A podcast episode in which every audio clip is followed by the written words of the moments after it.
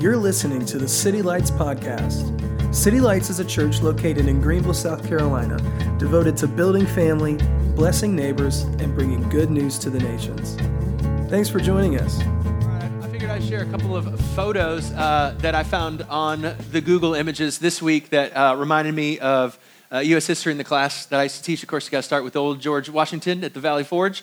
And, um, and so uh, I guess Becca Kilpatrick in this uh, last service, she told me that she's put them all in chronological order this time. So uh, this should be good. But, anyways, um, what an epic photo, right, of George Washington. How did we ever win that war? And, like, it was the number one world power in the whole world, and we were just a tiny little scrappy nation, and we were colonies, and somehow we won this war. And that's just crazy to think about George Washington as like this crazy general as well as the first president of the United States, you know? Uh, then we've got um, Abraham Lincoln, I guess in the next uh, chronology. Me and my wife, Kyra, went to uh, uh, Washington, D.C. this last 2020, January 1st, and we were sitting there in the little mausoleum thing, the Lincoln Memorial. And uh, basically, um, there's just grown men in there crying. They're like weeping, reading the second, you know, inaugural address of Abraham Lincoln about how people died and gave birth to a nation and, you know, for people, by the people, and shall never, you know, be removed from the earth and all this kind of thing. It's just a crazy, crazy thing to look at. Um, next, I picked uh, the Model T. What is America without cars? You know what I mean? You got to have the automobiles. It's like nothing more Americano than right race car driving, I guess, right? Or originally, before the Ford Taurus, was the Model T, and uh, and so you know. Um, Ford's idea is just wasn't about invention, it was about consumerism and the ability to get people to go where they wanted to go, wherever they wanted to go. And this vision of you know having a car, it's like such a, I think, iconic American thing is the Ford Model T. Uh, another picture I picked was uh, the suffragist movement in um, the early 1900s that were leading up to women's right to vote. And so women played an amazing role in our nation's history, and they are, you know, the voice, the voice and the mouthpiece of reform movements and temperance reform and um, and education and hospitals and so forth. And so just the female identity within the United States of America is profound. You know, in, in other countries, maybe there isn't such a prominent role of, of women being at the forefront of different identity markers of nations, but ours certainly does. And it's pretty incredible to watch. Uh, another picture that I found was uh, old baby Ruth, huh? How about this guy? Huh?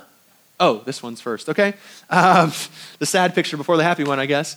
Um, I would have thought. Anyways, uh, so the Great Depression, you know, the migrant woman, and just the picture that uh, somebody from the New Deal was hired to take pictures of different people in the Great Depression to capture that. And what did it mean for the Americans to like roll their sleeves and get through the Great Depression? What is it, an identity other than overcoming obstacles together? And what did it mean when we faced the same op- obstacles and came through them together? And so the Depression was very much shaping, I think, our identity. I remember teaching this in history class Babe Ruth, the Salt and Swing. And so, what is more American than baseball itself? Next slide. Uh, Eisenhower, both a general and war hero and president, which is crazy. I like Ike from the 50s. Next slide. Uh, the grandpa generation. Nobody kisses like this anymore. I feel like we need to do these things. This is great, right? The guy came home. It's v, VE Day, I think it was, at the end of uh, World War II. And so they're coming home and smooching. And I don't even think they got married, but that was the picture. And it's uh, nothing more, more American than that, right? Dr. King himself, I mean, I remember getting chills listening to the African Americans, uh, African American history class in college, and Dr. Lester Lehman when he was talking about this, and we watched the whole video from beginning to end. It's just you cannot uh, help but be shaken and be moved by this speech. You know, like people try and use and push power and get people to unite over common causes, but this man, I mean, he was like 27 years old or something like that when he gave this speech and was finishing the speech on the way to the podium and uttered these words I have a dream that all men would not be judged by the color of the skin, but the content of their character. I mean, it's like this crazy, epic you know, speech that's given between the Lincoln and the Washington Memorial. Uh, next slide. And uh, 63, right? So, yeah, you're right, two years earlier. But uh, Neil Armstrong, uh, uh, one small step for um, man and one giant leap for mankind. I mean, can you think of these pictures? There's nations out there that don't even have two or three of these pictures of these heroic, epic moments. But somehow, in the 250 years of our nation's history, we have all these iconic moments. There's this clarified identity of, of you know, what, what America is. And I, I remember teaching back in, in history class, you know, it's, it's not the system that makes America, it's the identity it's the Babe Ruths and the George Washingtons more than it is the Constitution or the Declaration or the Bill of Rights. There's plenty of places, you know, that have democracies. There's plenty of places that have free market economies, but not every, not every country has a pronounced, you know, identity. And so, as we get into the scriptures this morning, um, Peter is speaking to these scattered exiles. If you've been following along with us, we've been reading through Peter, and if there's any one theme that he says in the very beginning, this is written to elect exiles. Wherever you are, whoever you are, the problems you have and the opportunities do not define your spiritual status. You are an elect exile and you are chosen. It's not by chance that you're seated where you are, having the money that you have or not have, all the problems that you have or you don't have. If you're in a poor country, if you're in a persecuted country, if you're a, in a thriving, whatever, uh, market economy country, you are not defined by your circumstance. You're defined by your chosen. You're defined by your election. And so Peter's speaking out to these people, these people who are missing their identity. They're missing their icons, their stories, their narratives, and he's speaking to them and he gives them three distinct pictures of what it means um, to be a believer. I think that's important in a time like this because if you guys haven't noticed, like if if somebody in this day and age doesn't know who they are, um, there's plenty of people that will want to tell us who we are. There's plenty of things in our circumstances that want to uh, convince us about what our identity is. And Peter is telling us in all circumstances, persecuted or not, persecuted in the, in the, in the original context that he wrote or in the place that we are today, it's, it's incredibly important that we remember who we are. I think it's important to know these things because I think more, more than ever, um, we are walking through um, a season, both in and outside of church, it seems, of, uh, of some bit of disillusionment. And, and in many ways, I've heard a lot the, the shakings and tremblings of, um, of uh, what, what, deconstructionism, of, of redefining um, identities and wanting to um, understand what true identity is uh, versus false identity. And I think that a letter like 1 Peter um, will, will speak to exactly that. All right, so if you have your Bibles, it's in 1 Peter um, chapter 2, and we'll be in verse uh, 4, starting in verse 4. And uh, Peter's speaking to elect exiles, and he's trying to talk to us about who we are in all circumstances. And we're finding out that um, in finding real hope, we, we uh, lose our, our, false hope. In, in, in finding out our real home in Jesus, we can lose our false home. And in finding out our real identity, we can lose, um, we can let go of and surrender false selves. So this is what he says. He says, um, he says, as you come to him, Peter says, um, you're coming to the living stone, the capital S, living stone. This is the way he refers to Jesus. And he says, now this stone, uh, it's a capital stone. It's, it's the chief cornerstone, he's going to say in a moment, a few verses down. But for the most part, it's rejected. There's a stone out there, he says, to build life on. And for the most part, people walk by it and they reject it. But even though humans reject it, God continues to choose Jesus. Jesus is precious to God. And you also, you that believe in him, are like living stones. This is what Peter says. And you're being built in this spiritual household. And so he's referring to the temple, we'll look at here in a minute, um, where the temple, which was in the middle of Jerusalem, was built with stones, with practical, tangible, brick and mortar type of stones, you know. Uh, but this temple that is being built in and among the church, is what he's saying, according to your identity, is not built with physical stones, but with spiritual living stones. And it's building up this spiritual house, and it's representing what's called the spiritual priesthood. And it's offering a spiritual sacrifice acceptable to God through Jesus Christ. So, in order to insert and instill identity, um, the, the Apostle Peter understands that he needs to portray physical icons. He needs to give us visuals to help us understand what it means to be a person that is an elected exile, that is scattered from home, but truly always home in Jesus. And so he gives us three different pictures. It's not the U.S. history pictures, but it is uh, a picture of, first and foremost, the temple.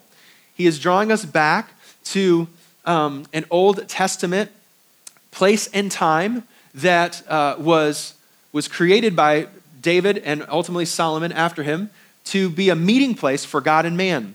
And so it wasn't God's idea because God said he would meet in a tent, but man decided that he wanted to create a virtual, or a physical rather, not a virtual, a physical place that God and man could meet, that the priest could go, make intercession, make offerings, burn incense, offer prayers, and that God and man could meet in that place. And so when Peter wants to talk about our identities, the first thing he locates for us is this place. It is the temple. So uh, he is describing a shared space between God and man in the temple. The second thing that he says about you and I is he points us to the icon or the picture of the priest. This is the picture of um, somebody uh, who was anointed, potentially through Aaron's line or potentially anointed um, through another way, to go before God on the behalf of man and would bring different sacrifices and offerings and burn incense and pray and go before the Holy of Holies and be a mediator. And so he has a linen robe to represent righteousness, a shining breastplate that represents kind of a, um, a glory um, uh, transcendent thing, the way that Moses, for example, came down the mountain with glory. And he has this kind of uh, crown, if we go back to it, a kind of crown which, which refers back to this idea of a royal priest, that priests in our day usually means people that kind of stay in a vestibule and they stay into the religious sector, but they don't get involved into the state. But you got to understand in the Jewish idea that there was no separation between church and state, and so the priest carried a level of care, but also a level of authority. And so there it is, the second definition that Peter wants us to know based on this image of the priest that we are like priests, we are holy priests in the sense that we are go betweens between God and man. Lastly, this, the, the temple has priests in it, and every priest has a sacrifice. And so the sacrifice is the thing that's offered when the heaven space and man space can't live together. The priest goes into the middle to be a mediator between what's above and what's below and offers a sacrifice, both for the atonement of individual sin, but also for the sprinkling of the defilement and the vandalism of impurity that happens within the land. And so, again, just as a review, uh, it is, um, he is comparing every believer in this room or in that room is a temple. We are living stones built up to build a temple. We are living priests or royal priests that are meant to be uh, intermediates between God and man. And we are living sacrifices. We are not going to die for the sins of others, but rather Jesus has died for us. And so we live our life as him or as an extension of his, of his will with his spirit inside of us. And so, as a review, as exiles, Peter, Peter calls us living temples, royal priests, and living sacrifices. Now, this is all super lofty, and so I thought of this little analogy to kind of bring it a little more closer to home. Um, how, many of you guys have ever been to the Apple store before, right? Isn't the Apple store so great? You walk in there, and it's just a different environment. It's just, they spray something in the air that just smells like money or something. I can't figure it out. It just smells like creativity, and anything could happen. And there's pictures on the wall of all these different people of tribes and tongues, and everybody's on Apple. I mean, if you're anybody, you're on Apple. You don't have a green text message, you have a blue text message, right? So that's exactly what it's doing.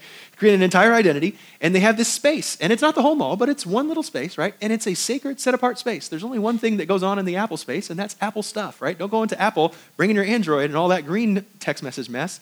Get in there with a blue text message, right? So there's a sacred space, and it's a kind of a temple. And you might even say it feels a bit like holy shrine. You know what I mean? Like you can't talk too loud, and if you broke the iPad, all the cops would probably tackle you, and a guy with a you know black sunglasses might escort you out into a um, SUV or something.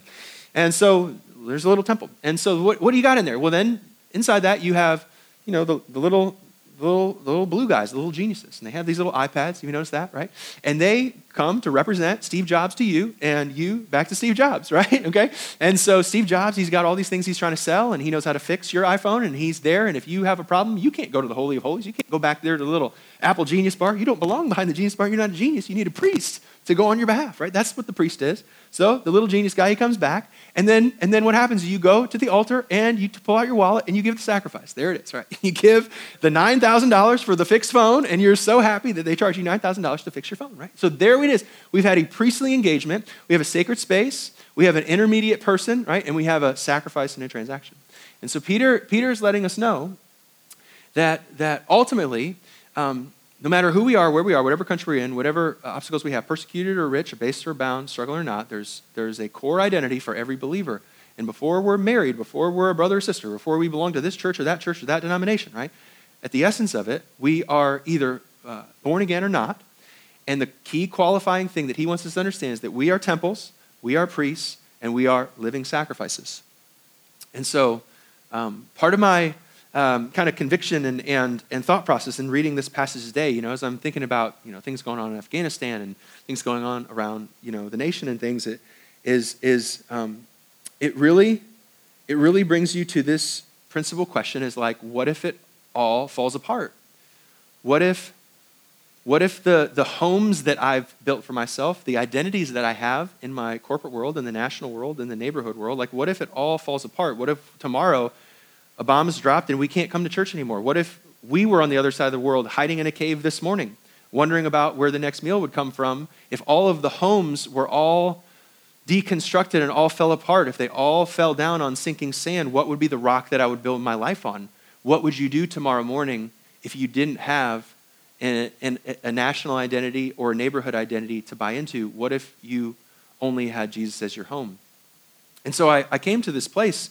If we are all all temples, you know, and if we're all in Christ, priests that live in the temple, and therefore we are all offering sacrifices, I would probably concur, and maybe you would concur as well, that tomorrow morning, if it all fell apart and our spouse, you know, left us, or um, our job fell apart and the world fell apart and our health fell apart and all the things that we have confidence to find home in, we, we will never lose this home.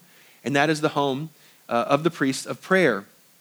This is what fundamentally I see, you know, the scripture, and we're going to kind of work it through here of what it would mean to be a temple, what it means to be a priest, and what it means to be a sacrifice. The most important thing is prayer. We would wake up tomorrow, right? And no matter how world our, how big our world would be, if we were, woke up tomorrow in a prison cell, if we woke up tomorrow in an ICU unit, if we woke up tomorrow in a cubicle, if we woke up tomorrow in your home, if we woke up tomorrow, you know, in a world where church could not be gathered, all these things could get stripped away, but what could not get stripped away is our prayer because as long as we have breath, we could inhale trust and exhale thanks.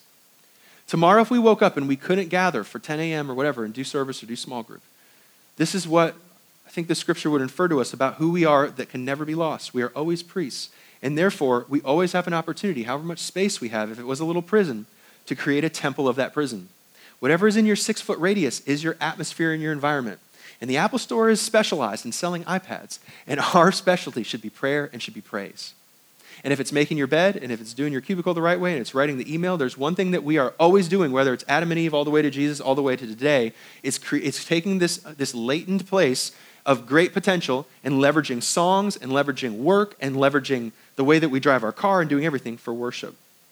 It would be inhaling trust and exhaling, ex- exhaling thanks with the people that we're entrusted to, the people that, that talk to us, that would come to us at the genius bar, so to speak, with their needs, and we would groan and petition and intercede as priests. No matter where we are, we would always have the ability to inhale trust and exhale thanks. Um, with regard to um, the things that we have in order to share and demonstrate and illustrate the gospel to others, to share God with others um, as a living sacrifice, we are always, first and foremost, priests, priests that are able to always inhale trust and exhale uh, praise. Now, the analogy kind of continues on in, in 1 Peter, and it kind of d- deliberates the thing to show us that Christians are all temples, priests, and sacrifices, but so are non Christians. That actually all men and all women are builders of different temples and sacrificial systems, but maybe they're built with different materials and on different foundations. So here's kind of how it goes. He says, uh, For, this is 1 Peter speaking to the identity of all men, not just Christians in this sense. He says, for in the scriptures it says, I've laid a stone in Zion, a chosen and precious cornerstone, and all who trust in him will never be put to shame. He speaks of a temple that is built, living stones that are built on a certain foundation, with a priesthood and a sacrificial system. He says, Now, there are some who find that cornerstone. They find it precious, and they believe in it. But some do not. He says, To those who do not believe, the stone the builders rejected has become the cornerstone, and a stone that causes people to stumble, and a rock that makes them fall. So, guys, maybe have the architecture. I mean, a great translation for a cornerstone is simply the foundation. It would be the corner of a house, you know. And if I was a general contractor and I started to build my house over here and realized the cornerstone was over here, I would move the house. I wouldn't move the cornerstone. The cornerstone is the immovable rock that doesn't ever change. That's the thing to build your house on. And what Peter is essentially arguing here is not just Christians, but every man and woman and child is a builder. They are builders, and they're not builders necessarily with stones. Not all of us are architecture people or go to Clemson and do all that kind of stuff, right? But all people are builders. All people wake up in the morning and they decide coffee or decaf. They decide to live in Simpsonville or in Greenville. They decide to be married or single. They decide to uh, take this kind of a job. They decide to spend this money. They decide to build a life. You got up this morning and you, like it or not, began building. You began building your day in a certain way by what you ate and what you, what, what you decided to do, what you're saying, what you're thinking. You are making consecutive thousands and thousands of decisions that is ultimately building stuff. And you're not just building a day, you're ultimately building habits and character and a life. You're building a life. And so the scripture is saying no matter what it is that you're doing, you're building something. And what's most important about what you're building is not so much the materials, but the foundations. You guys have uh, all probably seen the three little pigs, right? What happened to those three little pigs? The three little pigs, you know, they got up, and the moral of the story is, you know, some built with straw, and some built with sticks, and some built with stone. And what happens? The big bad wolf comes and blows it all down. And what, what creates the survival of the building is the materials, right? That's the idea. But what the gospel is saying, and what Peter is saying to us about identity, is that the materials of the building is not what, what institutes the survival, but the foundation of it. See that? So, so it's, not, it's not saying that, you know, if you build your house with college degrees, then it's going to survive. And if you are uneducated, then you're not going to survive. That's not what it says, right? It doesn't say, you know, if you build your house with, um, hard work and uh, you're not lazy and you work seven days a week, it's going to survive. And if you don't work hard enough, it's all going to fall apart. It doesn't say that. What it says is that you are going to have a life that doesn't fall based on the fact that it's on the foundation of a cornerstone. And even more than that, one of the things that is unsettling and maybe even disturbing as we really allow it to sink in is it's saying that um, as people go out there Monday, Tuesday, Wednesday, Thursday, Fridays to go and build their life the way we do, jump out of bed to go and build stuff, it's not that people come to the cornerstone, right? Or no, it's not that people are going through life and they miss the cornerstone like I didn't see where the cornerstone was. It actually says people, all people, men, women, all ages, they come to this cornerstone, they don't miss it, and, and, and, and they reject it. Like, in other words, it's not that we walk through life and we didn't see Jesus and then, oh, I guess we didn't understand what it was. It's that all men, all women are coming to this place of the cornerstone and they're rejecting the cornerstone of Jesus. He must not be to the taste or to the value system or to the obvious uh, overtness of value for the, for, the, for the common man, right, to come by. But people are seeing the cornerstone of Jesus, and it's not that they're missing him, they're, they're rejecting him. So I was um, thinking about this uh, story that I heard over the week of, um, of this preacher, and it stuck out to me. Um, and uh, and uh, it just kind of stuck with me for, this, for the passage. And, and so basically, it was a story of um, this guy. There's this big conference, you know? So there'll be these big conferences, and you guys have seen these. There are the pamphlets, and there's the speakers. There's these really famous speaker people, and, um, and you pay a bunch of money, we'll all go out to the speaker, and it's a really great thing. It's like these conferences, and they're great. And so um, he said that he got this call, and it was just like way out of the blue because he's a smaller preacher in the smaller little church and everything, and they gave him the call, and they said, we've been watching da-da-da on the YouTubes, and, you know, we uh, would love for you to come and speak on this big thing, which is like all the big people and the big churches and the big thing and here's all the money. And he's like, here's the place you're going to stay, and you're going to show your parents, and you're going to be, or you show your, your wife and your kids, and it's going to be a great time. You should come out to it. And he was feeling so great about it. And then, and then they close the, they close the conversation with this one little sentence. Have you ever been invited to do something that you're so excited, and then something at the very end just kind of makes you feel a little slimy? They said something like, so and so, John Doe, we want you to know that the people that are coming to speak at this conference thing um, are really big names. They're these high profile people. And he said, We feel that you, speaker guy, belong on that list. And we, big conference people, are going to make sure that you sit there with those people. And he said, That sounds okay. And he hung up the phone and he said he did not feel good about it at all. And so um, he took a moment to process and pray. And actually, he was going to do it, he said. And he shared the idea with his wife and with his kids. And here's all the hotel thing. And he was trying to drum up the excitement, but he just didn't feel right about it. And then he remembered um, that uh, just the week before that he had scheduled the first prayer meeting for the elders uh, in this little attic um, in their church and that if he were to go to the conference that he would miss the prayer meeting. And he was talking to the lord and he didn't necessarily feel like the lord was telling him that you either had to go here or go there but it was this question this, this, this convicting impasse that was put before this individual preacher where the lord was just saying but what really matters in the decision that you make is what you value more do you value the applause of strangers or the intimacy of the Father more? As you make your decision, whichever decision that you make, I think ultimately he didn't go to the thing, you want to evaluate your heart. And at the end of the day, life is, a, life is a set of options that's building a life. And it's built on what you value, what you reject, and what you count precious. And what God was asking this guy to consider is what do you consider more important, more precious to you? The affirmation of strangers or the intimacy with the Father? And so this is the, the tenuous part about this thing is again, it's not that Jesus is um, discreet and we can't find him. It's that he's overt and we reject him. He's not palatable enough to us, says the scriptures. He's not interesting enough to us. He's not attractive to us. He's, he's, he's maybe the best way to talk about it from a mom's point of view. He's more broccoli than cheesecake, maybe. He's just, he's not flashy, right? And so you're going through your phone, right? So I was on my phone this week, and there's a political post. And the political post is angry politician one is yelling at angry politician two. And it doesn't even matter what side it is, but they're just all here, right? So, and the language in it was like, this guy is such a jerk, and this person is so toxic, and this person is such an idiot, and if you vote for me and you go to this, we're going to all take over the world, and it's all going to be great, right? And so, what the scripture is saying is that there is more than one building, and more than one temple, and more than one stone, or sand at least, foundation to build your life on. And Jesus will not be loud and shout out.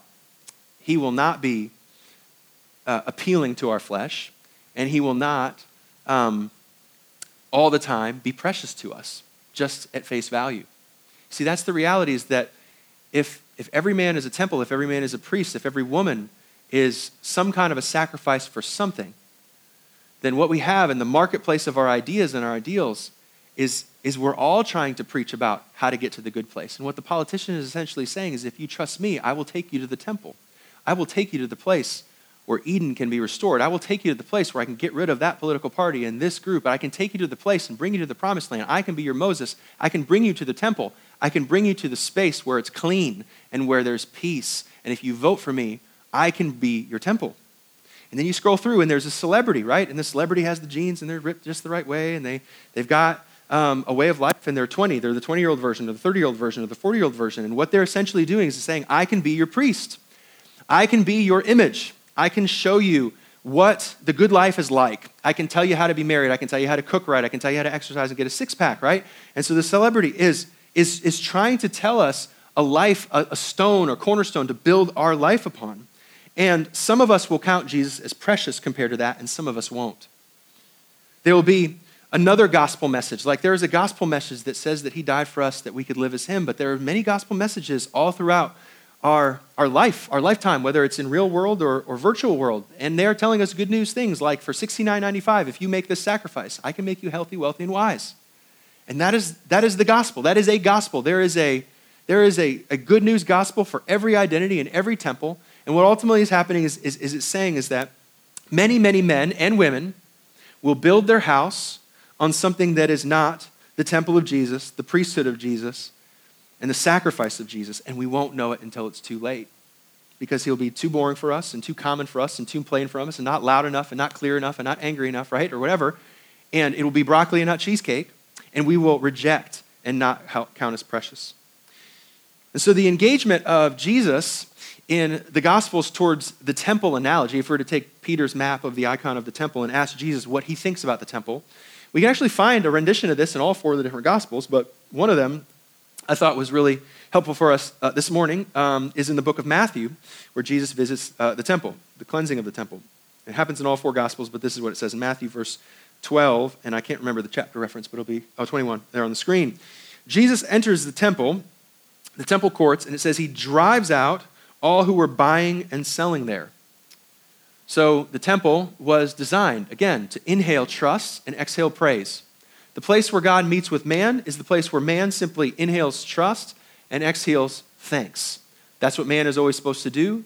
He is meant to be in a garden, not to create his own kingdom, but God's. He is there to work and to keep. And the temple is just an image, it's just a metaphor to discern the identity of what should be happening uh, within our you know, six foot temples here, as well as our gathering of temple here, the collection of saints together. And if there's one thing that we should do when we are on our own before the Lord or together before the Lord, it's prayer. We should be filling our hearts and our lives and our minds and our actions with inhaling of trust and exhaling of thanks. When Jesus finds the temple, whether it's you and me individually or us corporately, what he often does not find is prayer. What he often finds is profit and power.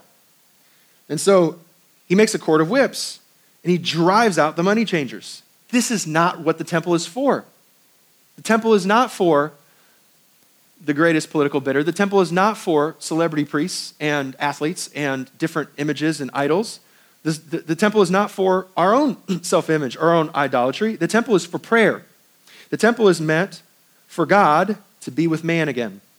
He comes in and there's obstruction, there's tables, there's profiteering, there's corruption within the temple. And Jesus says, This will not do. He says, verse 13, It is written, he says to them, My house will be called a house of prayer, but you are making it a den of robbers.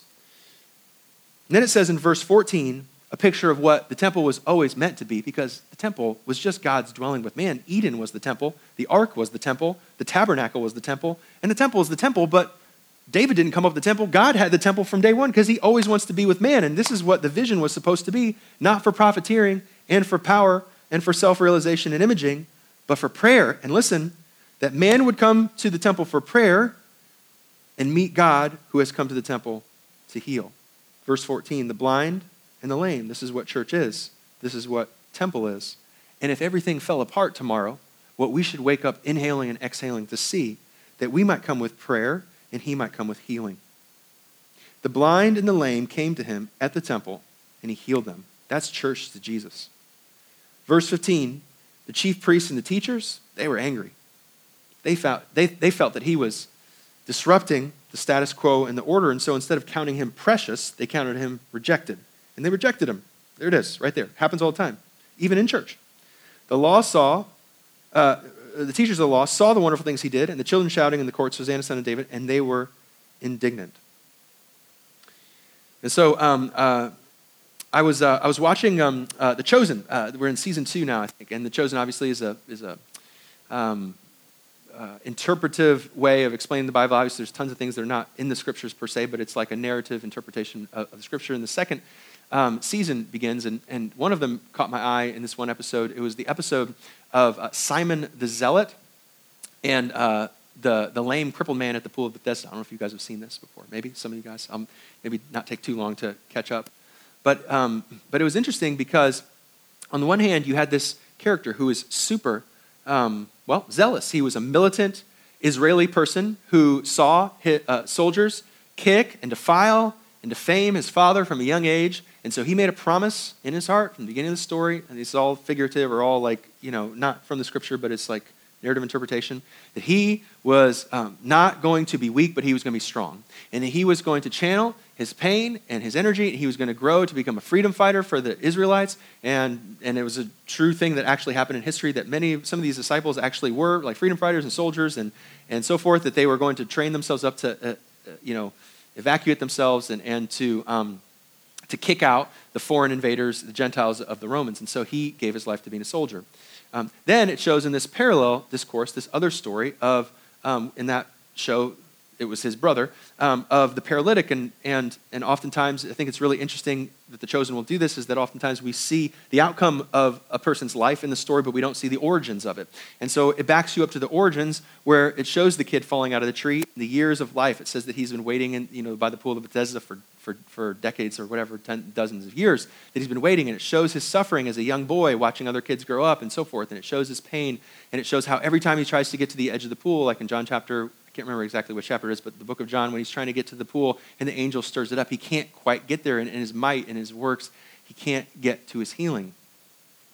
And Jesus comes to both of them and he speaks different words to different places, but the story is suggesting, I think, in a very accurate way, as we kind of land on this scripture today, that the foundations of the two different men, both the one that was built on pain and the other one that was built on pride, that ultimately both of them were built from the same foundation of sin the pain can often disguise, disguise itself as pride, and pride can often disguise itself as pain, but neither of those things are healed. And so it is possible to build our lives on many different foundations. And what the scripture is, continues on into the next verse, if I could, if I could read it in verse 16, is actually saying, if I could say with a little more clarity beyond just, you know, the Bible study answer, you know, what are you supposed to build your house on? Jesus, right? Right? But what the scripture is actually saying is going further than that. It's not just saying that you should build your life on Jesus, but the, but the scripture is inviting us that those that are going to see their life not fall in the sand are not just building our, their lives on Jesus, but on his message. They're building his, their lives on the gospel. This is what it says that the stumbling group, the ones who reject Jesus and do not count him precious, um, they are qualified. They're not, they're not qualified because they know about Jesus. They're not qualified because they read their Bible a lot. They're not qualified because they go to church.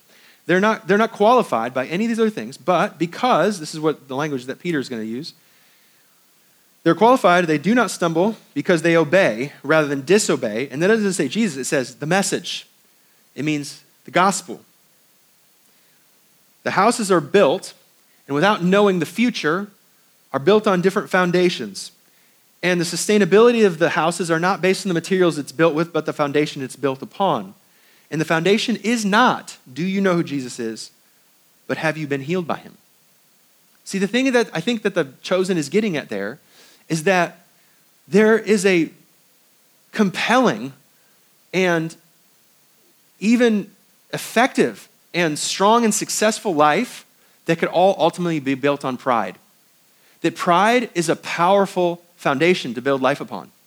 The ability to pull ourselves up by our bootstraps and make a name for ourselves and be good people that become great people with God, or, or, or rich people that become generous people with God, or busy people that become restful people with God, there, there is a way to build with Christian materials on non Christian foundations.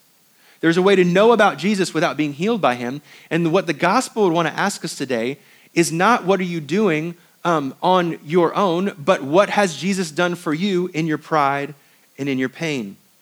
That pain itself is a wonderful motivator. And there are many people that have done great things to run from pain.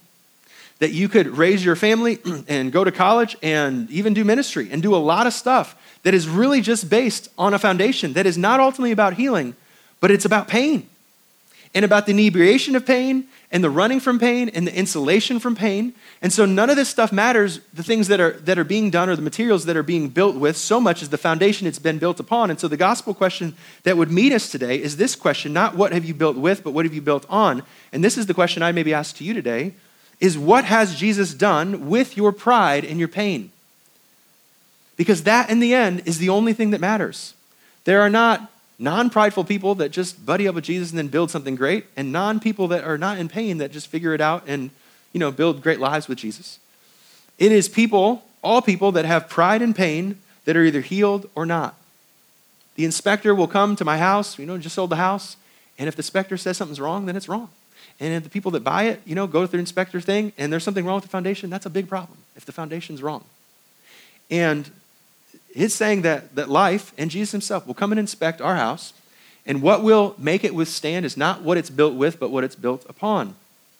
And it will be either be built upon healing or pride and pain. And so Jesus looks to us. He would look to you and he looked to me today about our life, because we're all builders of one temple or another, of one priesthood or another, and ask this question, as he asked so many of them in the Gospels Do you want to be healed today? Because at the end of the day, He is not inviting us to go and give Him something great and offer up our talents and do something great for Him. But we come to the temple for one reason, and there's only one reason to be healed. We are His temple and His priesthood to come to Him in prayer and in praise, to inhale trust and exhale thanks, that we might be healed in Him. And that is the only reason why the temple exists. Every temple is an icon, and it points to a spiritual reality. And every spiritual reality and icon is essentially giving an identity. This is what he says is true about the real temple, not just the four walls of a church, but the real temple, the living, breathing body of Christ that will endure and live into eternity. He says in verse 9, it's a chosen priesthood, it's a royal priesthood, it's a chosen line, a holy nation, God's special possession, that you might declare praises of him who called you out of darkness into light. Every, every temple is essentially, essentially a good space, and every priest that lives in the temple is offering a good life, and every sacrifice is preaching a good news. And this is the good news that the temple of God is preaching. It is not preaching work harder or serve the poor or be more friendly or be more chipper. It is preaching be healed. It is preaching you were in darkness and now you are healed in his light. You were not a people. You did not have a name you were abandoned and you were not treated well by your parents and you have father wounds and father issues and you continue to live that out and you are choosing to build your life on either living from that pain and hurt or being healed. And this is what the temple has come to do. Once you were a people, not a people, now you are a people. Once you had not received mercy, and now you have received mercy. In other words, most of this world says you give the sacrifice so that you can get mercy. But Jesus says, I am the temple and I am the Sabbath, and I deserve and I just and I desire mercy and not sacrifice. And so most places you go, whether it's the Apple Store or any other temple, the idea is you give the sacrifice and then you get the mercy. Pay the parking ticket and you get the fine removed, right, from the police department. That's how that works. But in the gospel, it's the exact opposite. It's we offer the sacrifice because we've received the mercy. We're the children of that temple who have come in prayer that have been healed. And so there is only one gospel and therefore only one foundation, and every other thing is sand. And we will not find out until until it's too late. Until it's too late. Um, if we put our feet on the wrong, wrong foundation. And so ultimately, this is the gospel that is proclaimed in 1 Peter chapter 2. It is that we were called out of darkness into light, that we were not a people and now a people, and we um, did not receive mercy and now we do. And so I thought I would put up a few questions uh, for the sake of our groups and for individual discussion and, and thought. But if every person is a temple that's building on a different foundation, I wonder what you would think you have been building your life upon. It really does come out of the story. It comes out of how you explain when somebody asks you, What's your story and who are you and what are you about? And when you look at the life that you're building, it is telling a story. The choices that you're making are all headed somewhere, and it's counting something precious and something rejected.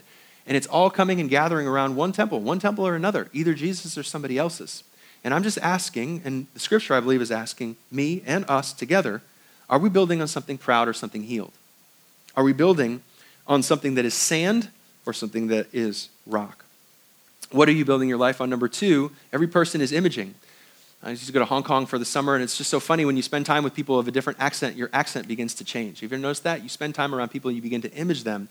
And the scripture is telling us that's not, that's not a, a, a, a unjustified uh, explanation of who human beings are. We're made to image someone. And so when you listen to the way that you talk and the stories that you tell and the things that you celebrate and the things that you correct, I wonder who you image.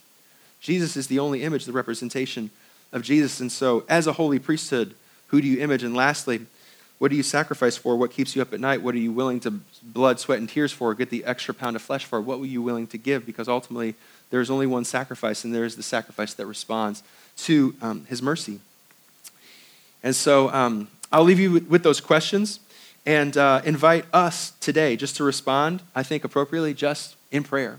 If there's anything that we would do to gather in a place like this, if persecution were to get worse in this country, or if it wasn't to be, if it would continue on without persecution, if we would continue on with our homes and our um, things intact, um, our, our, our, our, lives that we've kind of tracked out and built up, if they would continue on undisrupted, or if they begin to be really, really disrupted, we would never change from the invitation to inhale trust and exhale thanks. Thanks again for joining us. If you have been encouraged or challenged by this message, please give us feedback by leaving a comment on this podcast. For more information on our church, visit us at www.citylights.cc.